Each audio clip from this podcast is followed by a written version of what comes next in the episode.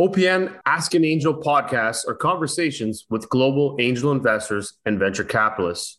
We explore how to invest, understanding investment strategies, and approaches to due diligence. Join us and learn what it takes to be a startup or what it takes to invest in the next great company.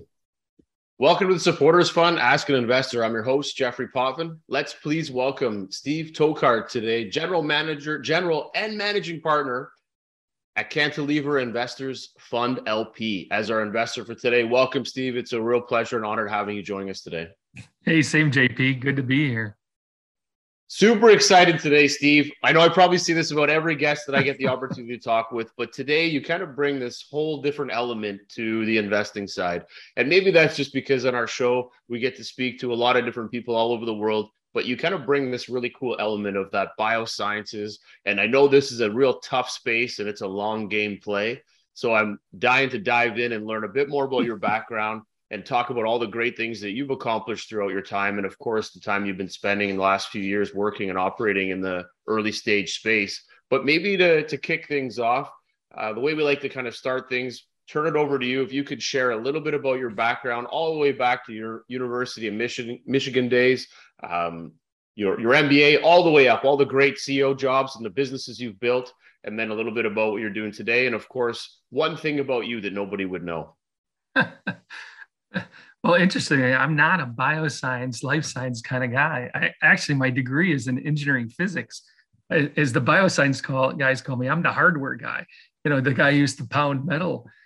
But um, you know, I grew up in Chicago. I'm a Midwest person and then you know i came to michigan to go to school here.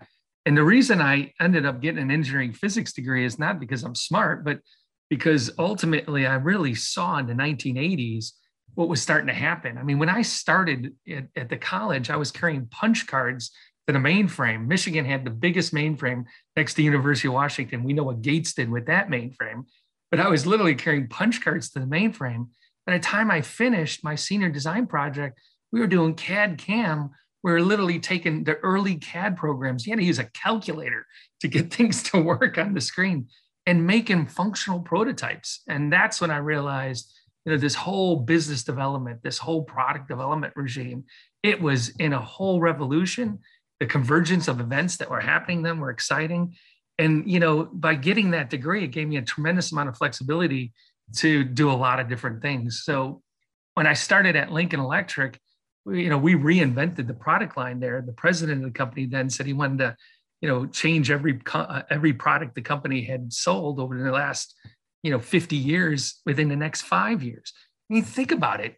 Businesses were were taking five to 10 years to launch products, launch new business units. Today, if Starbucks doesn't have a new coffee cup and a new product line, they're out of business. And we got to enjoy the cusp of how that grew but fast forward, and I ended up working for Masco Corporation after that. And Masco was tracking, you know, $14 billion in sales. And I got to move into the project management side. But that's what really moved me toward business development, innovation development, working with, you know, Tech Scout up, and then moving into the finance side of life to kind of round things off. And Masco, at one point, we created an internally funded venture capital group called the Masco Innovation Grant where literally we'd have you know our operating companies petition that and we created businesses inside the business. So few folks hear this but i was what we would call an intrapreneur the person inside the large corporation finding technologies building business units around it. And we would literally recreate our operations when we launched these new core products you know for the divisions i work with and then across the platform we had a plumbing products platform. We had a building products platform. Masco's Delta faucets, Behr paints. At one point, it had um, a Milgard. There was a Masco Canada. There's a Masco Europe. It's a big company, but they go by the brands, not necessarily the corporate name. But um, as all folks, it was great to be there until it was time to leave. And that's when I started my first companies. And, you know, when I was at Masco, we were finding great, great business opportunities that Masco for rightful purposes had no business supporting. Like we found LED lighting in 2003 when Cree was just starting to come out. We saw the advent of 3D printing and what could happen there in rapid prototyping. And then we saw wireless and batteryless technology that could go into homes for different types of functionality. It was the precursor of Nest, which obviously everyone knows today as Ring and other things in your home. But um, you know, Nest ultimately sold the, to Google for you know hundreds of millions of dollars. And so these are the things we were seeing.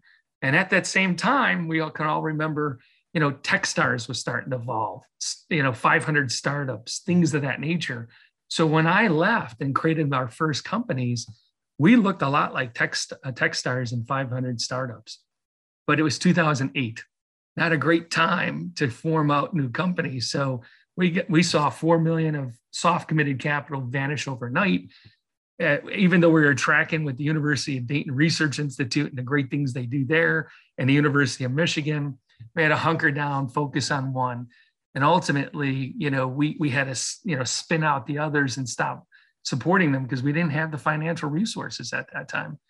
So we we um, it, like all entrepreneurs will see is, you know, I love how Mike Tyson said it. You know, everyone has a plan. They get punched in the nose. You will get punched in the nose repeatedly. So, you know, we got our punch then and we focused on one company, which was energy efficient lighting. We launched with the first uh, solid state electronic lighting, which was inductive lighting. That's Tesla's genius. It's a great story if you ever read about it. Just a phenomenal design and what he did. It's also known as inductive fluorescent, some of the crispest, clearest light you, you can produce.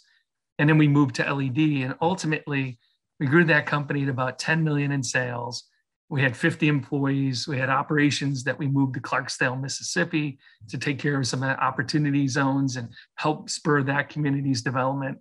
And, um, you know, I'm the guy who likes to build the plane. I'll, I'll, I'll fly it while we're building it. But, you know, I've always handed things off when it came down to the time of scaling it or, you know, running the operation day in and day out. So when it comes down to filling out I-9, I-9 forms and making sure everyone shows up to work and did we follow the white quality management system today? Um, I think, you know, that's where I start to unwind and others who are really good at that can, can, you know, take it to the next level. So we sold that company after raising about 14 and a half million to Ushio America, which is part of an international lighting company, Ushio uh, of Japan and we sold that for a valuation close to 25 million. Uh, when it was time to leave, I started what we've come to know as Cantilever. And I met another gentleman called Mark Smith in about 2015. And you know, we started sharing these crazy ideas, but ultimately the vision we have is to create an early stage emerging technology enterprise. Know, I've kind of dubbed it a startup factory. And what we have now is within my HQ, which Mark Smith has really spearheaded and put his heart and soul in, we have an innovation campus in Ann Arbor, Michigan, right by the University of Michigan, that has close to 80 companies in 200,000 square feet, three different buildings. There's a community center. In the community center, we host uh, investor forums like Michigan Angel Fund, Keiretsu. We just hosted the Michigan Capital Network's monthly meeting. And then we try to bring a collaborative mindset around that. But MyHQ over the last six years has grown to the point where now we're creating what we call the MyHQ enterprise, where our vision is to create a number of these innovation campuses across the Midwest. So the second campus opened near the first in Ypsilanti. Well, we're going to open our third. And then ultimately, there's enough need to have space to come and work in, especially wet lab space. So imagine you're a biotech company, JP, and you just need a bench to work on to start your company and get it moving to the next direction. StableX Biosciences, we spun out of Michigan Tech. We started with a bench at my HQ, but if we couldn't find that bench at my HQ, company doesn't exist. We can't get to the next level.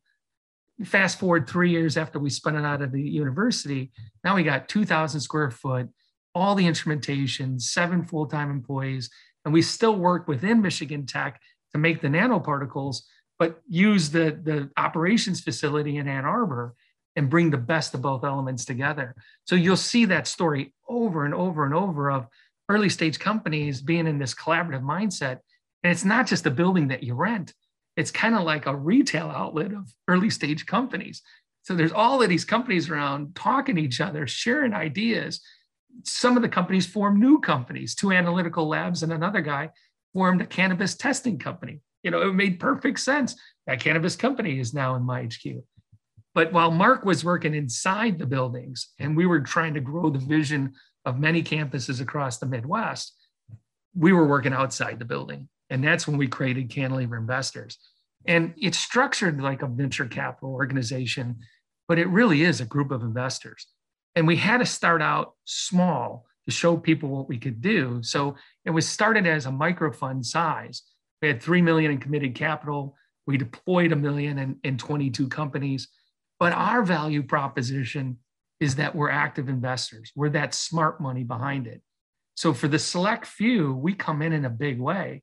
Where I actually, even though I manage our our fund, you know, this investment group, our my own money's in it. I insist of an entrepreneur, you need to put your own money in everything you do. So I'm an LP in the fund, I'm a GP in the fund, and then managing partner. And um, you know, within that, you know, I we can serve as not only investors in the companies, but also operators in the companies. So if you look at our portfolio, we've invested in three Canadian companies, two in Ottawa and, and one in, in, General Ontario. We don't just invest in Michigan or in, in the Midwest. There's a, a, majority of our investments are there, but we invest across North America. And what does that do? It builds a national network of investors. We get like-minded individuals. We can share diligence. We can double vet deals. But then, you know, for some of them, they're so good an opportunity, they don't need our help. They look like us. And we love to network with those groups. But what happens there is their investors co invest in what we're doing. And all of a sudden, you get this exponential increase in the companies that earn their way through, meet their milestones, will get, you know, the network of funding that that ultimately helps them raise the capital they need. And then you know there's a, a, middle group we're on the board of directors you know we come help as advisors we help them raise money. And then that group we go in big.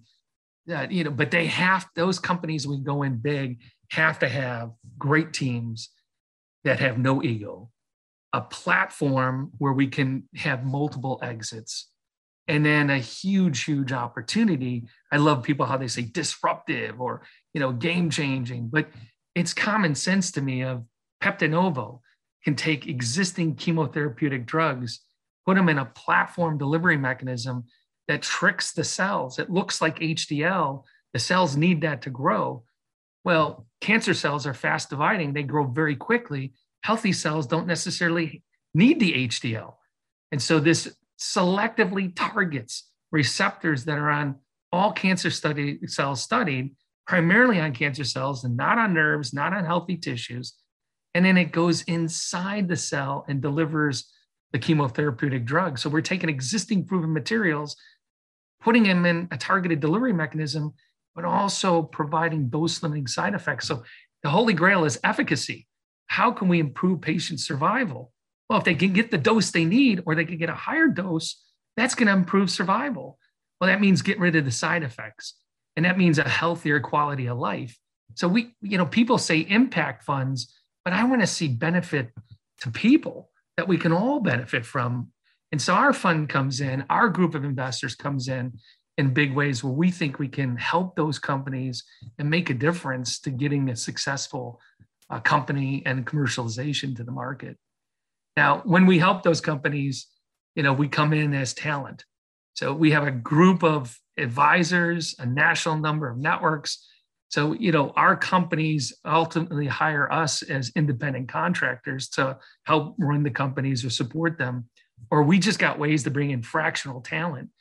And so this startup factory needs a place to work, especially if you need wet lab space. It needs capital, a group of investors who are smart money, and it needs talent. Fractional talent, that's the best talent you need when you need it, but not necessarily not. And you got to find that quickly. That's the vision we've created. That's the startup factory that we've been driving toward. And so far, you know, it seems to be moving along. I love it. It sounds like there's a lot of moving parts, and we're going to peel out some of those and, and chat to them. Uh, but before we do, one thing about you that nobody would know. Yeah. uh, some of my Wisconsin folks won't like this, but we've had season tickets to the Chicago Bears since 1959. My dad got them and when you know he was you know rambling and rousing around. They played at Wrigley Field then, and then ultimately they went to Soldiers Field in the remodel. And um, so yeah, I, I I know we still have the tickets. Um, we still go there, but think of that. That's a lot of time now. My dad got a plaque for 50 years of having Chicago Bears tickets. To the day he died, it was one of his most cherished, uh, you know, pieces of memorabilia. So it's yeah, yeah, that's that's incredible. Yeah, they're uh, especially how that team has gone. Uh, well, probably had more downs than they've had ups, but uh, pretty flight of being a Bears fan. Huh? Yeah, exactly. Yeah, and, and, there's the biggest rivalry I think in in football. Yeah, Ohio State Michigan's huge, and the SEC contest, but the Packers Bears goes back to the 19 odds, right? You know, and uh, it's got a special little rivalry. So uh, we have a, a major um, family office, Alligator Holdings, a guy, Mark Smith. He's great. He's big part of our, our investor group. And, you know, he's got season tickets for the Packers, but he will never give me tickets to the Packers Bears game, and he'll never go to a Packers Bears game. we have a, a, a, signed, unspoken pact. We don't talk to each other during that game. That's awesome. That's a great story. Uh, to kind of go back a bit through your transition, I guess, from when you were working as an engineer, hardware guy, and, and moving more into the the bio space, what was the what was the piece that kind of drew you into that? Like, what got you excited about it? Because it is such a big space. Again, it's a long play for anything. And being an engineer, uh, software engineer or hardware engineer, being a gadget guy, it's it's tough to to kind of say, well, maybe I should switch over to this space. Like you said, you kind of fell into it, but maybe share a bit about that because I think that's pretty interesting. Well, so you know, I've always been a business development person, and I could help support the technical side. Uh, what what helped is is I think a few things. You know, first of all, when you look at early stage companies, biotech folks like the founders of Peptinovo and StableX, Ren Homan, Peptinovo, Yoke Khin Yap, and then another founding member, Nazmia Yepici, you know, they know the technical stuff extremely well.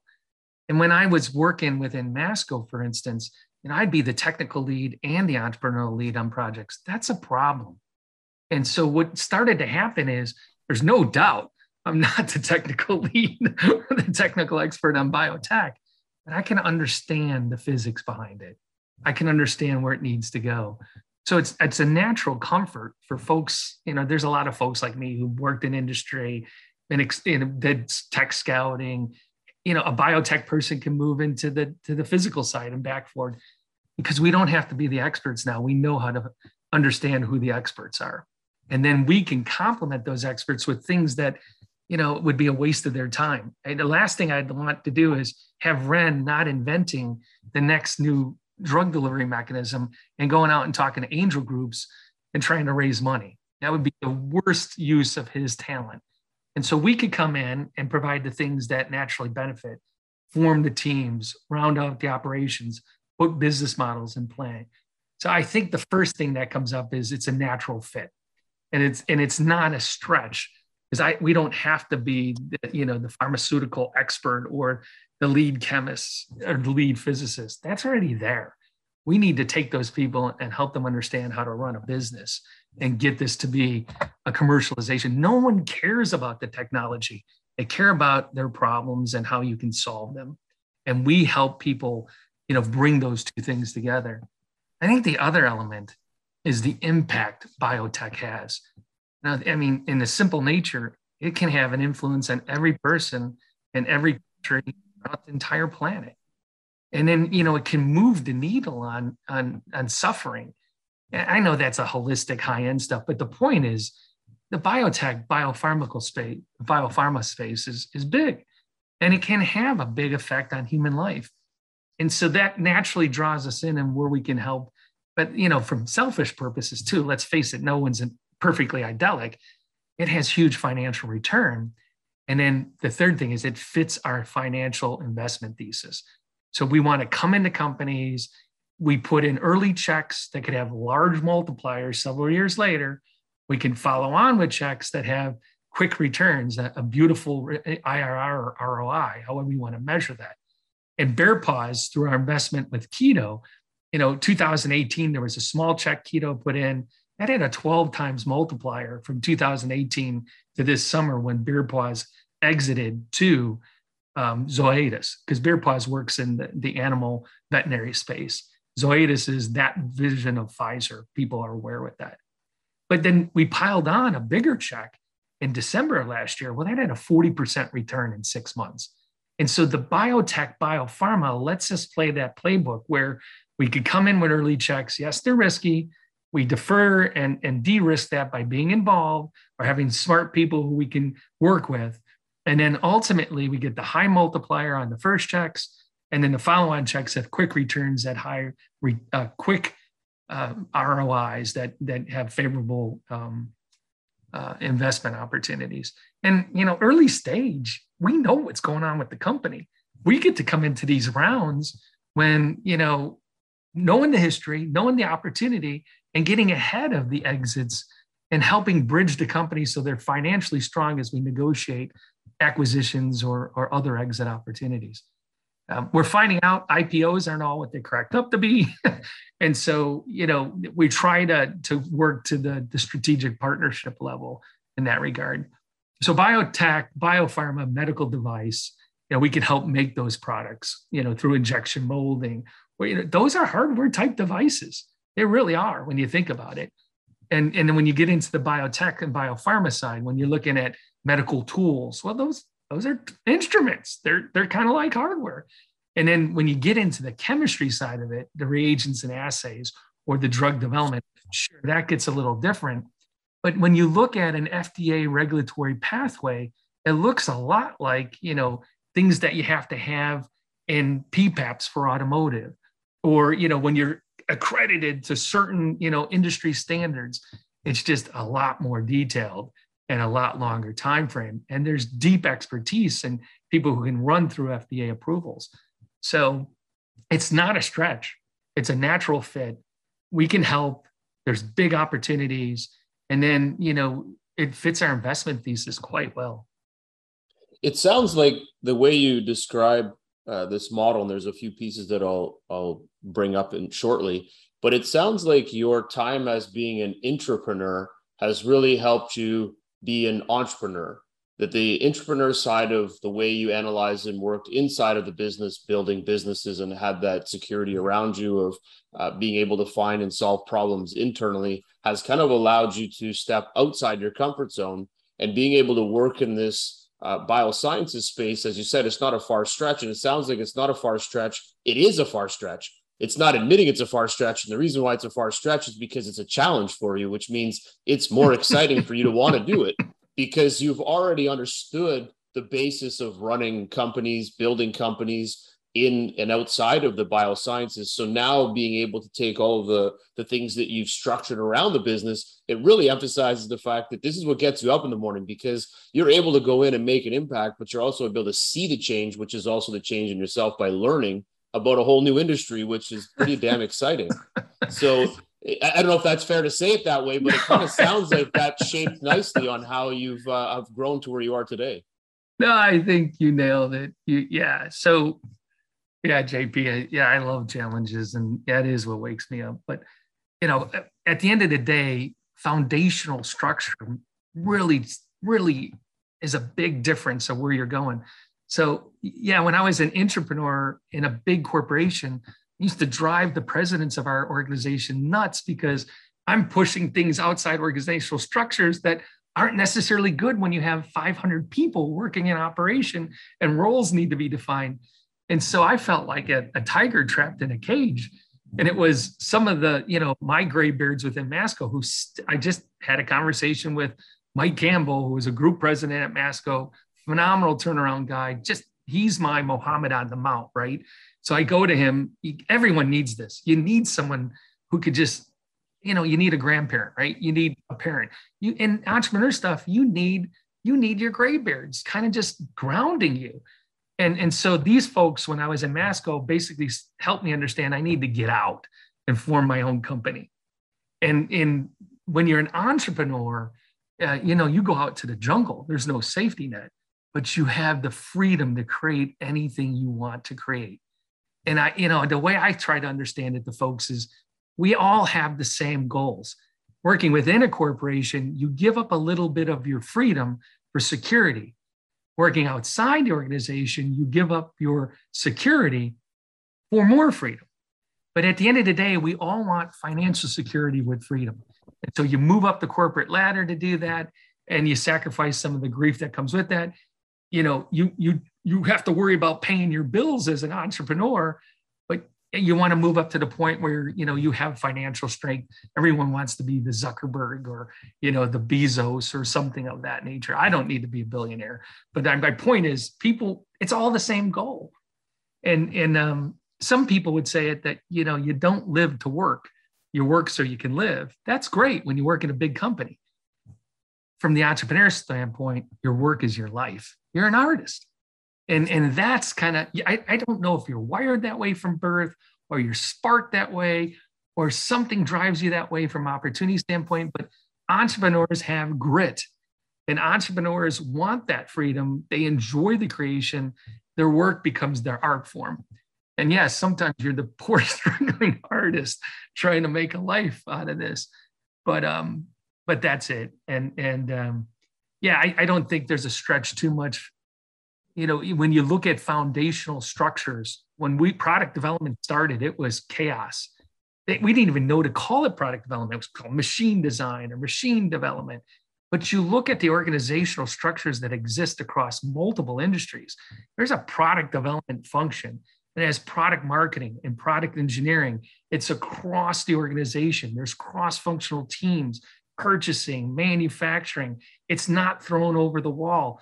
Everyone just accepts that, takes it for granted. And the same things happen on with business development and early stage. And so, you know, you're, you're seeing is the macro level of early stage formation, putting foundational structures in place. So folks, JP, like you and I, we could come in at the early stage and put foundational structures in that can either kill this thing because it's no one wants it, there's no customer, or move it down the path and get it to the customer to solve their problems. And that's what's starting to happen with innovation campuses that can help, you know, bring these ideas together, fractional talent that could come in and then capital at the right stages, but give the capital they've earned and need you know, you don't give everybody what they want, you give them what they need, and then you get them down the path. You know, what would have taken them two years, hopefully you can help them get done in two to four months. It's an acceleration model in that regard, a force multiplier. And that's what's happening in early stage. So folks can go into pharma who used to do hardware, right? And and there's so many similarities. The differences are taken up by the technical talent and the unique things that go on with each of those individual enterprises. I love it, and, and there's so many good things that you shared there that uh, really kind of line up the entrepreneurial journey. And you know, I think the the best one was you give up your security for freedom, or you give up your freedom for security, and you kind of have to pick which side of the fence you want to play on. Uh, there is some in between, I guess, if you're going to be an entrepreneur, but outside of that, there's not much uh, wiggle room. You're on one side of the fence or the other and i think it's that's well shared. And and i love the fact that entrepreneurs are an artist. So just like a, a musician or um, a painter whatever it might be uh, those persons are going to struggle until they get to the craft and they get to be the best at it. And i think that that kind of really lines up to what you're saying is that regardless of how you start and where you start as an entrepreneur in this journey is that as you're working your way through this you're going to become a better sharper quicker faster better artist. Um, and it's all of these people and it's the commercialization, it's all of these pieces around you that get brought in to really hone in on that skill that you've created or hone in on that product or uh, the art that you've created that's going to really make it and exemplify it forward to be something great. No, you again, great insight. I often wonder, you know, how what you say, how it's perceived by others. But no, you nailed it my gray beard, uh, Mike Campbell, when I first started my first companies, it's frightening. It really is. You know, you're you're taking a leap of faith. You're out in the jungle, and it, you know the show uh, Naked and Afraid, or the guys out in the jungle, and you know that's how you feel. But he helped me understand what you're saying about straddling the fence. It doesn't work. See, you know, It's all plan A. There is no plan B. Because if my mind has a shred of doubt about, oh, here's my fallback, plan A doesn't have a success. So you've got to drive persistently that it's all plan A and you're going to make that thing work come hell or high water. Now, that doesn't mean you're stubborn. You pivot, you change, you listen to your customers. But plan A means I'm going to launch this product, it's going to make this margin, and I'm going to find a way to make that happen. Oh, hey, Attune Biosciences, they started with a device that can go down the esophagus and then it would do post operative thermal management. Brilliant idea and works. So you put something down the esophagus, you run water through it in a simple manner, and now it's going to help patients overcome post operative surgery, eh, sepsis, things of that nature. Customers weren't adopting it. What do you do? So they took this device, they started talking to more customers, and they kept hearing from cardiologists that when they do a procedure called cardioversion, which shocks the heart, oftentimes the esophagus is damaged. And they take images of the heart often through the esophagus. So they're used to putting things down your throat to look at the heart, or they have to protect it when they're doing procedures. They pivoted to esophageal care. Fast forward, the company's on track to raise to sell $10 million in product this year. They raised 4 million in grants. They got a matching $4 million investment. They're cash flowing and reinvesting. And now the FDA has asked them to perform a two year study because not only does it protect the esophagus, they believe it can actually improve the outcomes of atrial fibrillation and other arrhythmia. Because when you get these cardioversions, shock the heart, 30% of the patients are cured, but it comes back. 70% aren't. They think they can move the needle now. So that's what I mean about plan A. You, it doesn't mean you're stubborn, it means you're persistent. You got grit and you're going to find that customer. And it also means you have to tell yourself the truth when you need to walk away and move on to the next project. I love it. And, and I think what you're defining right there is um, what I used to call, um, well, I'll, I'll, say that it's the fifth gear it's yeah. the Michael Jordan's the fifth year that they're able to turn it on in the last second and win the match. But it's it's being able to understand that, and this is what we want to invest in. We're looking for founders that have this fifth gear they have the understanding that they need to communicate that they need to dive into the product. You know they can't sit outside and say well i don't know why it's not working. They're in and they're testing it with customers. They're really trying to peel back the layers and find out where the real problem is and figure out how they can solve it because they're just surface level if they don't do that. And if i think you're you're proving right there that the amount of time that a founder and the team really dive into the real problem of it and find where the real problem is. And if they've got to pivot 12 times to really find that it's that they came in with a hypothesis and now they're getting down and granular to the real problem. And that's what's going to define them as a business unit and a way to commercialize that in the future which it sounds like they're they're certainly working on. And and the other thing is everyone thinks this is you know going to happen overnight. It doesn't I, I like Malcolm Gladwell's novels, The Tipping Point, and you know, it, but he talks about mastery. You know, it takes 10,000 hours to reach a certain level, and then another 10,000 hours, and then another 10,000 hours. So that musician who's in the Detroit Symphony Orchestra, which is a great orchestra, and is playing, you know, primary seat, lead chair of a violin, that just didn't happen overnight. And you know, the other statement I love is, you know, oh, it took 10,000 days for that person to become an overnight success. So everyone sees the successes. We need to talk more about the struggles. And, and it's the struggle that matters. The success is an outcome, it's a desired outcome. But you don't get to that and you don't appreciate it unless you put in the hard work to make it happen. And then that means you have to be passionate about what you do. You got to love what you do. My, my dad would always say, find something you love to do and you never work a day in your life. The entrepreneur has to feel that.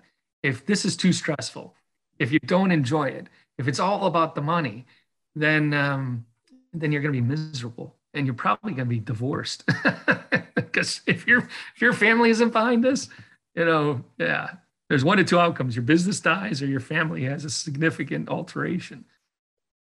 No, fair enough, and, and that makes complete sense. That uh, you'll be a little disgruntled if you can't find your positioning. So I think it's that focus, but it's also trying to figure out from the beginning what the real meat and potatoes is of what you're trying to build. And I think you talked a lot about um, the gray beards and commercialization. And, and I think a lot of these things um, and building models. I think a lot of this comes from taking the time to understand where you are today and where you need to be in a year or two years, and that's that planning part.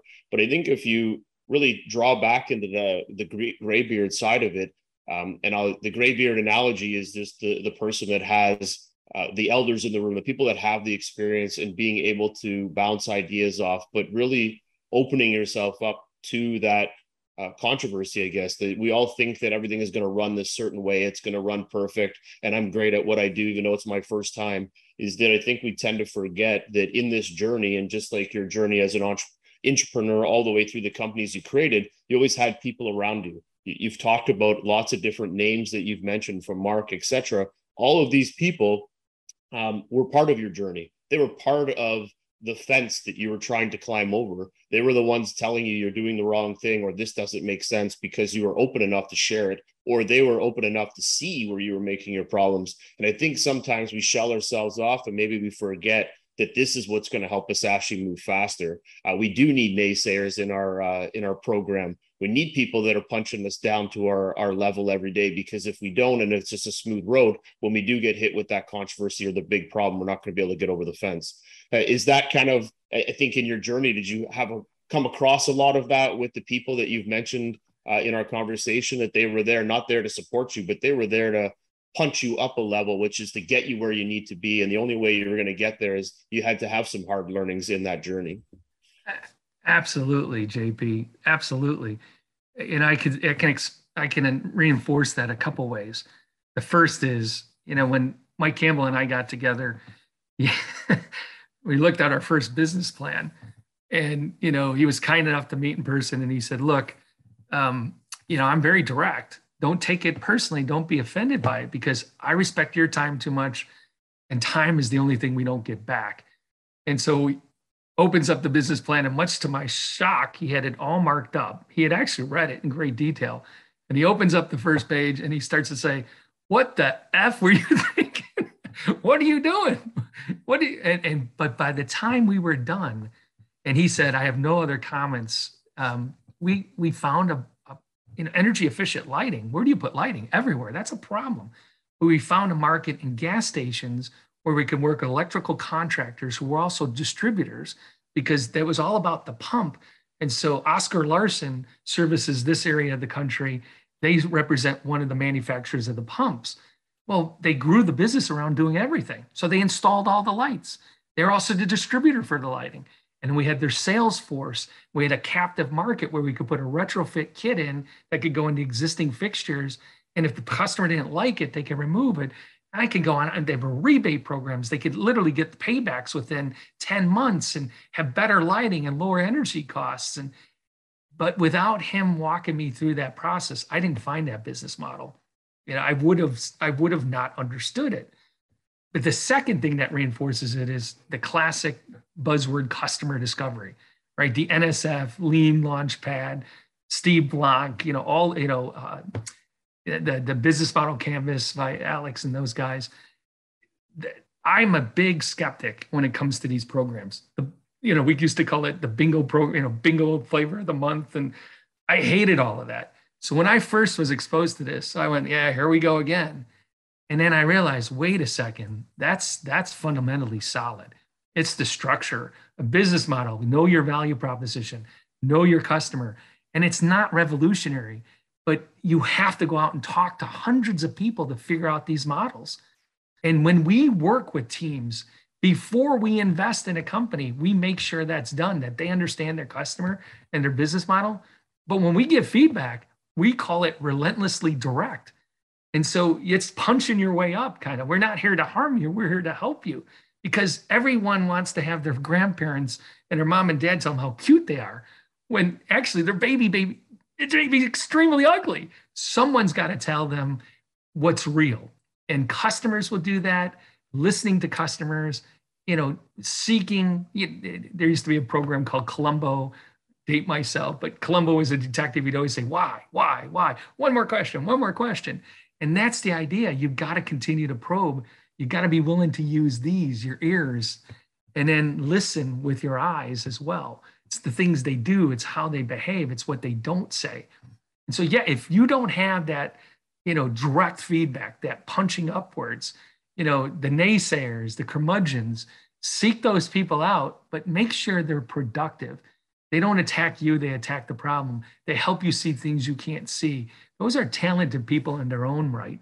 They tend to be very successful people who want to give back and are willing to work with great early stage entrepreneurs. I love it. I love it. We're gonna. I, I got to ask one one big question because I think that to all the things that you've shared, they're they're all awesome and they really align up to the mindset of taking someone either from the corporate world uh, entrepreneur, entrepreneur, and being able to really build up a business, and then finding the right groups that can support you. And and I think that's really important. Is that there's a lot of groups out there that can help, but you have to do your homework on it just as much as you do when you're uh, investigating customers or problem you're trying to solve. Um, when it comes to the process around bioscience, and again, this can be we'll call it broad strokes or high level. Um, what what are the steps that you typically find that these early stage bioscience companies need to go through um, and where you know you built wet labs you've built a lot of process to help them which i think is brilliant what are the steps that you see that maybe if you look at the analogy crawl walk run if everybody knows what that analogy is then things would move really easily because people would realize that it's so much better that a baby can crawl before it walks I, I think there's a bit of a process here that we forget that these stages are yeah. built for a reason. So when it comes to the biosciences side, I'm sure people try to circumvent and get across and go quicker because they want to get to market faster. Is there a process where you're like, look, here, this is the real way of doing this that's going to get you through the markets a little bit quicker? And with your process and what you guys enabled is going to help with that? Yeah. Uh, uh, let me, yes, is the simple answer. But again, it's case by case. But there's fundamental elements. I'll keep going back to that that are true for a hardware cup metal bashing company to a bioscience new drug development. And if you go back to product development in the late 80s, 90s, and how it evolved, you know, there was no process really. But now there's things people know as stage gate processing. And the thing is, you know, know there's five steps to your stage gate. Focus on step one with the vision of step five. So that's the classic Steve Covey, you know, begin with the end in mind you know, and then, you know, you've got to basically focus on the things that matter. So first things first is how Covey would say it. Begin with the end in mind. You know, there's five stages. First things first, focus on phase one. Don't necessarily have to be doing things in stage four and five. Now, let's apply that to an early stage company and a biotech company. You know, again, there's you have to understand you need to get to phase three, let's say drug development. You have to get to phase three clinicals but you don't have to necessarily be working on phase three clinicals and making big size production runs. I mean, most people understand this. But the simpler way to say it is before you spend a lot of time making product, talk to customers, even in the biopharma space. You know, we're, we're seeing this in CAR T therapies and immuno-oncologics and, and, and checkpoint inhibitors. Great, great promise. Can it improve patient survival? We don't know yet. You know, how will it be administered in the hospital setting? What's going to be the ad- customer adoption curve? Where do you start? Now, because it's such a huge industry with great returns, there's it, you know there's all kinds of consulting groups that will help you find the right pharma partner or help you find you know the right regulatory pathway or help guide you through from preclinical all the way to clinical or you know are you a, a, a predicate device uh, a, a, a, de novo or or what kind of 510k are going to need to go through for you know medical devices. Because those markets are so big because they have such profitable margins because the profit returns can be high and there's risk associated there's all kinds of groups you can work with that way. But be careful they're expensive. So not everyone's a Silicon Valley West Coast enterprise who can get 10 million and then you know spend million dollars on consulting fees. So you've got to choose people who you know you meet through networking and who are willing to to be that you know evangelist, early adopter, angel, either as an investor or as an advisor. They're giving to you freely because they don't their return is is personally gratifying and and they see something in you that they're willing to support and, and help along so it you know it starts with what's begin with the end in mind? Ah, got to get through phase three. First things first, how do I know I have a customer? How am I going to find the right talent that can help me think this through? What's the fractional talent I bring in? And, and the only way you find that is you just go out and you start talking to folks and you go to these incubators and accelerators and you network and you go to these events and it, it takes off on its own. One person will introduce you to another. Um, when I started my first company, one of the guys I work with was at the Michigan Economic Development Corporation. He heads an accelerator in downtown Detroit called Techtown. Uh, his name's Ned Staebler. And as I was leaving corporate America, he said, I would meet people, believe it or not, 637 in the morning to understand if I wanted to do this. And he said, every time you're thinking network, you got to be networking people, networking with people, networking with people. And so that's what you need to do at that very formative stage. You just get out of the building. You need to talk to people. You need to find these people. Peptinovo, you know, here's Ren, his third startup. We've got all kinds of talent we already know. We're working with a University of Michigan team through one of, I think, one of the best programs Dave Brophy ran at U of M, where it was a practicum and the MBAs and the BBAs come together and form a six person team. And their final is to present and pitch the company to venture capitalists. And that's how they get graded. And so you they have to go through a mini version of this. But even then, with folks of us who've done it, we find Fred Brown. He becomes part of the, the Peptinovo board. Fred introduces us to a guy from Roche. We talk to him. He introduces us to another guy from Roche. That guy then introduces us to a, a contract research organization, who then introduces us to Glenn Meyer, who Glenn's now an investor, but he's also a 30 year veteran and he's running our whole product side. Ah, it gets better. We need one particle. We need to find a better way to source it. He knows a guy in Italy who's been in the business 30 years who can make this semi synthetically, which gets us much clearer path on the product side, new intellectual property, and helps put all kinds of things on the linker, one of the most critical elements. That's the power of networking. It never stops. Oh, that guy now in Italy, he knows a patent attorney. That patent attorney now knows is the subject matter expert in this space. And we're going to get better patent filings. It's global. Look what happened in four or five conversations. And we do this all the time. I'm I'm never I cease to be amazed at the power of what it does. So you got to start out by networking. You got to start out by finding talent. You got to build a team around you, and you got to, you know, you got to be willing to say, you know, this this isn't going to work. There's a lot of people who have cameras on intubation devices, or there's a lot of people who move in this space. I'm three years behind where the market is. How do? Why do I win? You've you, even though you got a great idea, the market may be ahead of you.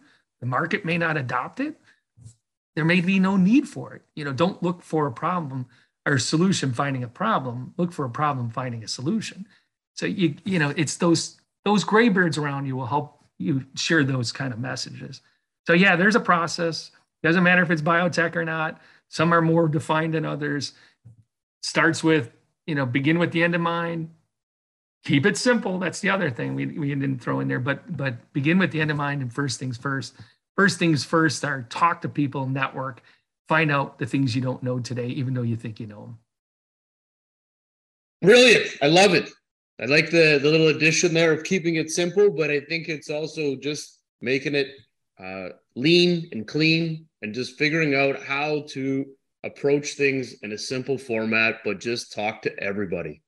And it's amazing. The more you talk to people, the more things you're going to learn about your business that you didn't even think were there or your business will shift into what you're going to learn from talking to people because they'll give you uh, new ideas or areas where they felt there were bigger problems. And you might actually find that the hypothesis you came in with is going to shift just from talking to 30 people, and you'll po- probably pull out a gem at the end of it. So uh, I love that. Network, network, network. Well, there's, there's one last. Oh, sorry. Go ahead. Go ahead. Well, JP, to kind of add on what you're saying, it, when in product design, I knew we were successful when people would look at it and go, well, I could have done that. Simplicity in design is poetry. And so what you just said there resonates and stuff. And then on the customer discovery side, when we help run these programs, we'll work with, you know, the universities here in Michigan. Matter of fact, Friday, we're launching a customer discovery program with the Western Michigan University School of Business and their innovation center. Sandra Cochran, great, great person there. She's so much energy But when we start those programs, I say at the beginning, so look, there's no guarantees in life, but I will guarantee you this, and I've never been wrong. What you're thinking now in that hypothesis will not be what you're thinking after you talk to 30 people. It just doesn't. So to your point, you go out there and you learn more, you're going to pivot, you're going to shift, you're going to make it better. And it never ends. It's a journey. totally is. It totally is. And and I and I feel that just um, ourselves uh, going through that same process. You're always pitching, but I think when you pitch with conviction and you're listening, that's where you're going to get the best results at the end. Um, and you know you can't say it more than uh, a thousand times a day, but to every founder, just pitch everywhere you can. Even if you don't want to pitch, just go pitch them. They might be saying, "Oh, let's just go for a coffee and chat about life." No, I'm going to pitch you. You always are pitching. You always have to be on because that person may give a nugget that you didn't think about, and that's going to change your world. And we we when we start these programs, we have someone stand up cold, and I say, "Tell me about your business." You got 30 seconds. Go. And then we go around the room and say, Does anyone understand what they're doing? And they have to do it three times to most people can understand what they're doing. And I say, Okay, now you got 15 seconds. Now you got 10. By the time they're done, they do a better job in 10, 15 seconds getting everyone in the room to understand. So to your point, you got to be ready to pitch too. And you're not selling, you're you're you're you're discovering. You, and and sometimes you may get lucky and find someone who you made a sale. You're not selling, you're discovering. I like that. It's so true. Well, it sounds like uh, Steve. We could talk forever. I'm not going to lie. It's been a great conversation, and we do have some other segments we've got to jump into. But I want to ask one last question, just because of again of your background and the things that you've done. Uh, and I love all of the things that you've kind of shared around your journey. But the one thing is, from the patents and the products that you've created, uh, from Palm all the way through, and all these great things that you've been part of how much of the university college experience is still shaping today's world in innovation? Is it still happening? Is it a big player? Mm. Is it really morphed its way out of this space? There's been a lot of talk about, you know, just go out and build it. You don't need university, you don't need college. This isn't going to do anything for you. How much of, and maybe not just the biosciences, but all sciences, all of, uh, we'll call it any product that comes out to market. Is innovation still happening at the university level? And is it still just as valuable today as it was 20, 30 years ago? Or is the innovations uh, kind of jumped into places like yours, what you're building? Is that more of where innovation's happening? And I know it's a hard hitting question, but for me, it's, you know, is there a world for all of it? And where does it really start? So probably folks are used to the term technology readiness level where it's translational research, not basic research. So we are very fortunate to live in North America. McMaster University, I respect that university immensely. McGill. And then, of course, I live in, I think, one of the best universities, research institutes in the nation at University of Michigan you know, Stanford and Michigan are number always like number one and two in research dollars. Michigan just got 1.6 billion dollars in research across its programs. So the simple answer is yes. There's tremendous innovation going on at the universities. It's going on at Western Michigan. It's going on at Michigan Tech. It, it goes on even at Eastern Michigan, which isn't even a research institute, because you bring in the right elements. Now, how the university boards regents and how the presidents and how the leadership goes there. You know, obviously big organizations and they have their own structures and academic purposes. You know, they they have to service other missions as well. And so it's important that tech transfer offices within universities can bridge that that mission of academic purpose and then how do we work outside the university it, when i first started working with universities in the late 90s it was a joke we'd come in there and they'd say, Yeah, give us $100,000. We'll hire a postdoc and we'll give you a paper. And oh, no, no, don't, we don't want to dis, you know, we feel we, the university shouldn't be helping businesses because, you know, that's like we're, we're, we're sending out this intellectual property that that's, you know, it's a conflict of interest. Fast forward, that doesn't exist anymore. And, you know, it really started to break loose in 2008, 9, and 10. And now you've got these, you know, universities, Harvard, MIT, U of M, they've got innovation campuses. And they're starting to understand that basic research has a genuine purpose. Translational research is where the innovation starts to become potentially commercialized. And at stage one and two of the technology readiness level, it needs to be inside the university. Michigan State, I think, has come up with a really great way of doing this. Spartan Innovations, through you know its foundation, funds you know a group of people to work inside the university as entrepreneurs in residence or CEOs in residence to find out if there's a there there. And they'll give them a little bit money to go down the path until they can find other money, grants, investors, strategic partners, and licenses maybe. And then of course, that has to move to another level of get outside the university. And that's what we bridge. When they you got to get outside the university to be successful as a commercial entity.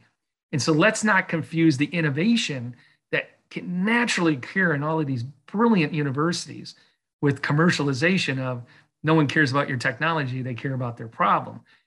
Give NSF a lot of credit through their I-Corps program. And now what they've expanded across the nation with hubs that used to be nodes that, you know, then became sites. And now all of these universities are starting to understand the fundamental practices, the best practices of is this innovation? Is it worth time? How do we get it outside the university? So, yes, the universities have great innovation. Some of them actually can be commercialized. um, but it all depends on the culture of the university, how e- easy they are to work with, and then how committed are they of not just writing papers and and not just trying to find a way to get student revenue, which is very important. But how does this complement their academic mission? Because it's not a conflict it's funding we give publicly to universities. Wouldn't it be great that the innovation there could actually come out and that funding could have a return of its own? That's what I think the innovation role is within the university.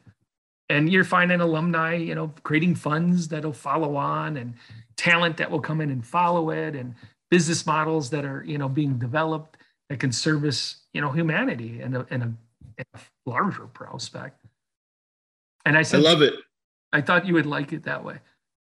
Yeah, no, this is good, and I, I, think we'll we'll end that segment with stay in school, kids. There's a lot of innovation and learning you're going to get from university and college. Even if you're only in there for a year or two, you're going to find your way around. And if you're going to be an entrepreneur, then you're going to jump the fence and you're going to start building and look for uh, like-minded uh, businesses like yours, where you're you're building a massive ecosystem that can help float and really take them uh, into the stages that they need to go. So that's uh, that's pretty exciting some of the best university startups were students who worked within that innovation, postdocs that followed it, and then formed a company when it came out. There's, you know, I, I would I would eat my left arm to have available what students have today when I started in the 80s. Or my wife, you know, she started, a, you know, she's got a PhD, she did a postdoc, she spun out a company with her advisor. They they failed because they didn't understand their customer and I, I kind of go back a step. It's important to say this, Jeff. You know, your family has to be behind this. When we decided to create our own companies, it was our companies, not just my company. My wife's dad started a company. Her grandfather started a company. She said she was allergic to corporate America. You know, and so you've got to have people supporting you at all levels. And it's because of my family, my wife, who's also part of what we do now, we never anticipated that to happen. Um, yeah, you've got to have that. And think, she was a student. She was a doctoral candidate. She did follow her company.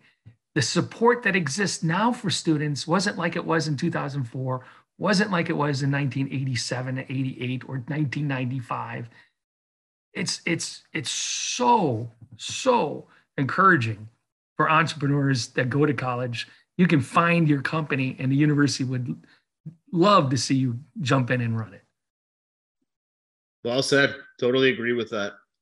All right, we're going to quickly move into uh, the segment where we share a quick kind of story around what it takes to be an entrepreneur. And I think throughout our chat, you, have certainly shared a lot of what it takes to be an entrepreneur. Maybe you have one that resonates with you um, kind of back of mind or something you've been through or a startup that you've worked with where she or he you know really uh, you didn't think was going to make it and they turned it around and, and, made it successful or not but there, there's always that story that kind of invigorates all of us to say you know this is what it takes to be an entrepreneur maybe you have something top of mind you can share Oh my, there's so many of them. I mean, the the quickest one that comes to mind. I I only worked with this company in passing. They were at a local incubator here in Ann Arbor called Spark. I think it's one of the best incubators in the Midwest. And her name was Lisa McLaughlin, and she started something called Workit Health. And I thought, what the heck is she doing? I saw her at this pitch, and, and it was all about, you know, she, you know, she personally had experienced not herself, but friends' addiction and social counseling. And I thought, there's no business model there. Give me a break. You know, and, and she talked about how it was difficult for people to get the social work care that they needed. And she was just adamant about what she believed, persistent, dogged. There's been studies about this over and over and over. And there's just a recent study done by this consulting group on the West Coast. They said, what does it take to be a successful company, a successful entrepreneur, a successful early stage? What do those founders have? They looked at all kinds of categories intelligence, funding, university background, you name it. And what always came up, regardless of the industry, regardless of the success story, regardless of the path and, and the funding they had, was grit. Grit, you know, persistence, doggedness, willing to, to, to make it happen, but not grit with a confirmation bias, grit with a willingness to learn.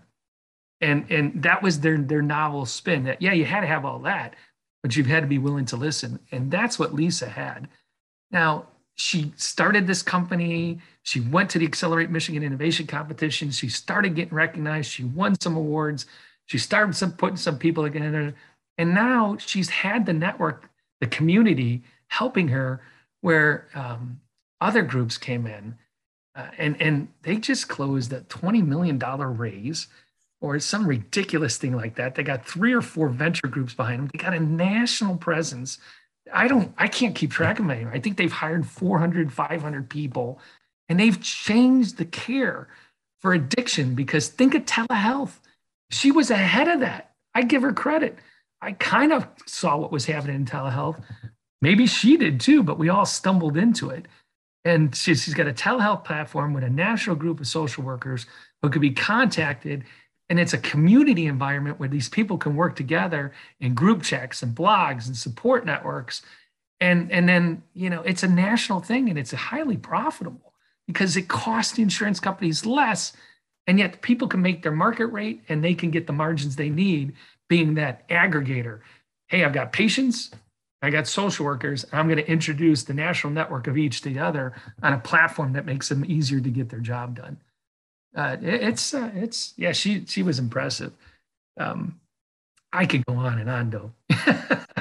no, that's a that's a great share, and, and I and I think it really, like you said, in throughout the chat, the grit that fifth gear really makes a difference in an entrepreneur. But I think the biggest one inside that grit, and you said it was that they're willing to learn and listen and that's what's going to help them keep changing and growing and also bringing other people in in their journey they're going to start to really layer in more people that are going to support them because they start to understand the vision and the direction they're taking and she's proving that by solving a larger problem and, and saving money but making money for others so i think overall it's uh, it's a great story and it really defines what perseverance and grit takes to uh, to run a company so uh, kudos to her and amazing to hear the great things that she's doing yeah, Workit Health is the name of the company. Check them out.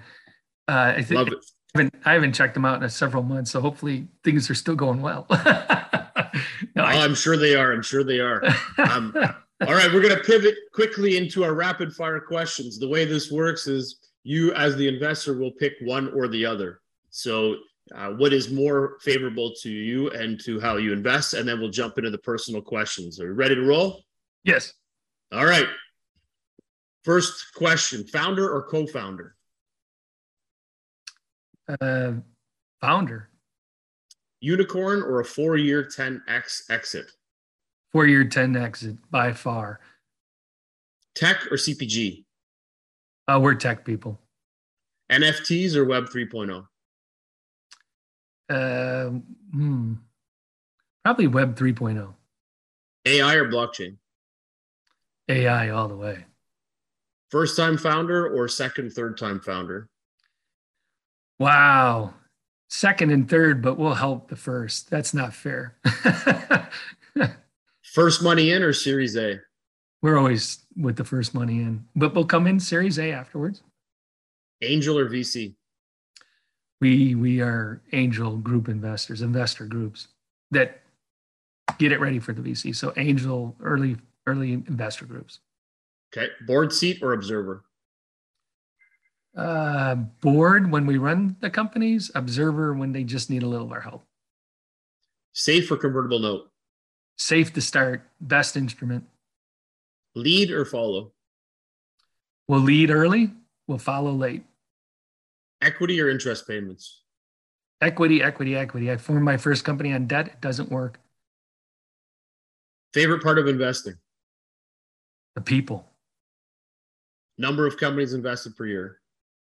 Uh, per year, about six. Over the life of an investment thesis, uh, 15 to 20. Preferred any preferred terms? Uh, yes, you need to um,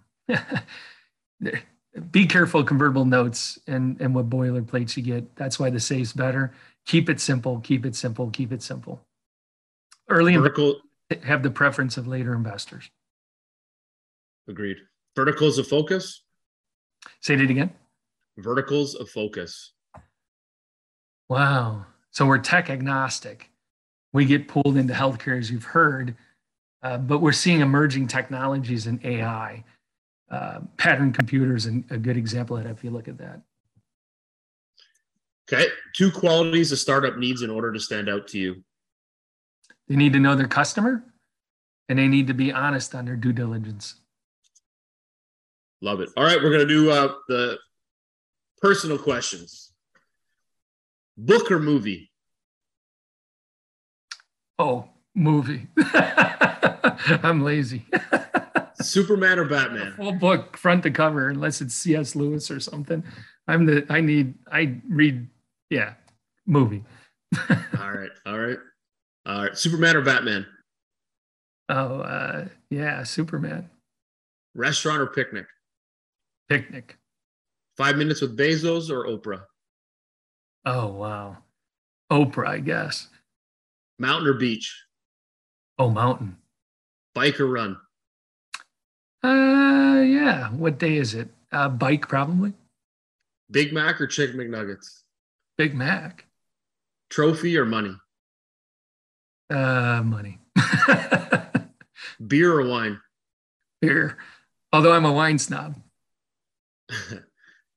uh, camera or mobile phone? Uh, mobile phone. Uh, king or rich? Rich. Uh, concert or amusement park? Oh, I like concerts. Yeah, me too. Uh, fortune cookie or birthday cake? That's a good one. Uh, I'll go with fortune cookie. I always want to know what's coming. TED Talk or book reading? Uh, TED Talks. TikTok or Instagram? TikTok. My AD- Facebook? Facebook or, in, or LinkedIn? LinkedIn all the way. I don't have a Facebook account. I don't think I ever will. I love it. My team runs ours, so I don't really pay attention. Well, companies do. I mean, Yeah. individually. Yeah. Most famous person that pops in your mind? Oh wow. Um, so Churchill did, you know, some great things. Einstein did some great things. C.S. Lewis.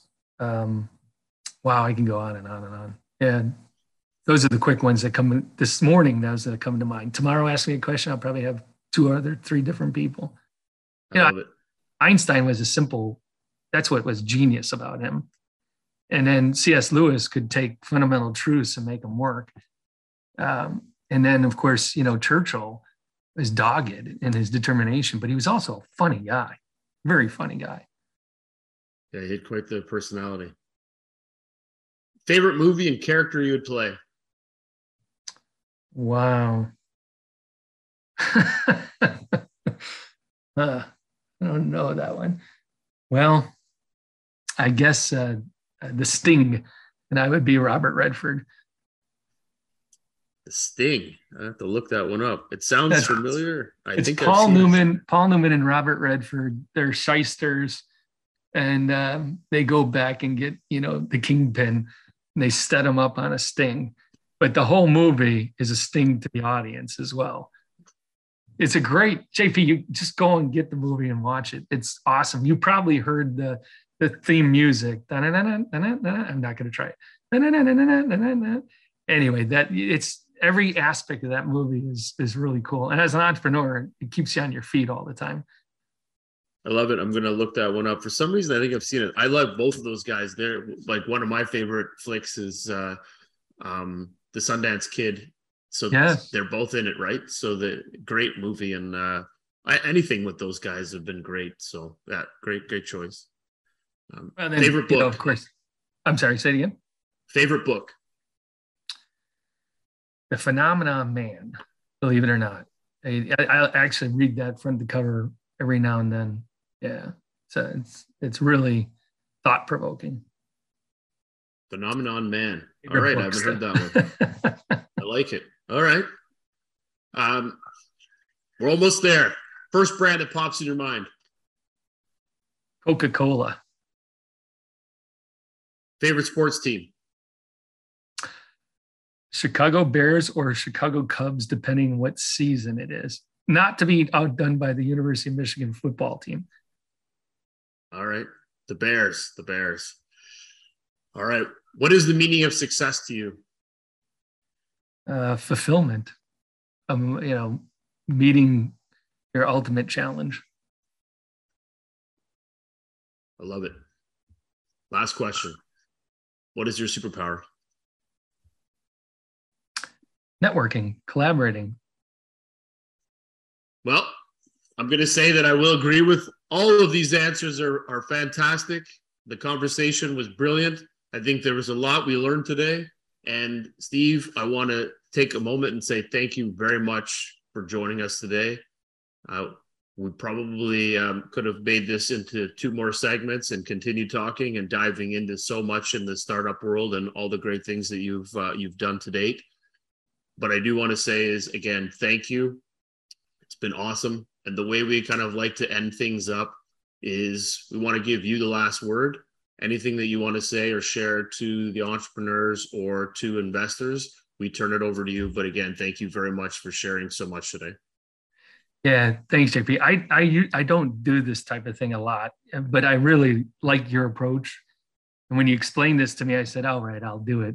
You won't see a lot of blogs from me. You won't see a lot of podcasts, and uh, you know, I just a lot of times I, I, I just, yeah, I, I get shamed into doing it more than anything. So I, I really appreciate it. I think what you guys have done in the structure of this is worthwhile. And so I really enjoyed this. But um, I guess the parting thoughts for entrepreneurs would be, you know, enjoy what you do and stick with it, but be willing to be told and listen to your dream may not be reality. And that means you got to pivot. And, and, and that tends to happen more times than not. I mean, you got to be a failure, unfortunately, sometimes to succeed. Uh, my first company failed. My second company failed.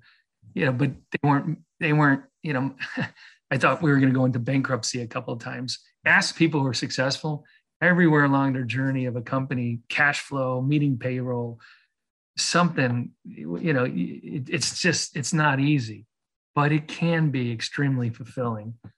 And and so you know, just just stick with it be willing to to think on your feet, pivot, uh, persist.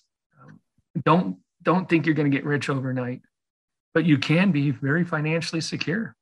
Absolutely, that's the goal. Freedom with financial security. I love it, Steve. Amazing. Thank you very much. All right, JP. Hey, thank you. Thanks for inviting me again. Perfect. So there was a lot of great things that we just chatted about with Steve, and everything from University of Michigan days all the way up until uh, today, and and um, kind of what they've been building around the startup ecosystem uh, in Michigan and working with Michigan University. So much great stuff. Um, you know, I think there's a couple of things that really kind of encompass the talk, and I think a lot of them go from, you know, in order for you to commercialize your business you really need to build models, work with the graybeards, uh, which are going to be the experts, and pitch, pitch, pivot, learn, pitch again, do everything you can to get into the space and learn what's going on in the market so that you can keep pivoting and changing and getting to that key product. Uh, you're always selling, so you need to be learning and understanding what your model is and what you're really trying to, to get out. Uh, de-risk yourself as much as you can. And the biggest one that he emphasized quite a bit was talk to customers, learn what your customers are really looking for so that you don't fail because you're being too stubborn on what your solution is and really talk to customers. That'll help you really build this forward. Um, and then, of course, you know, find the right talent, jump in, pitch everywhere you can, and keep it simple, keep it clean. But overall, fantastic conversation. Um, and you can see that there is so much uh, detail and everything that goes into to being an entrepreneur and and you know a couple of uh, keywords that he talked about which are grit and persistence willing to learn man so many great little pieces there but um, I, I, think we all uh, got a lot of great things that uh, takeouts from that. So thank you again for joining us today. If you enjoyed this conversation, please feel free to share with your friends or subscribe to our YouTube channel. Follow us on Spotify, Apple Podcast, and or Stitcher. Feel free to share an audio or video clip around the show. We may include it in one of our future podcasts. Find us at marketing at openpeoplenetwork.com.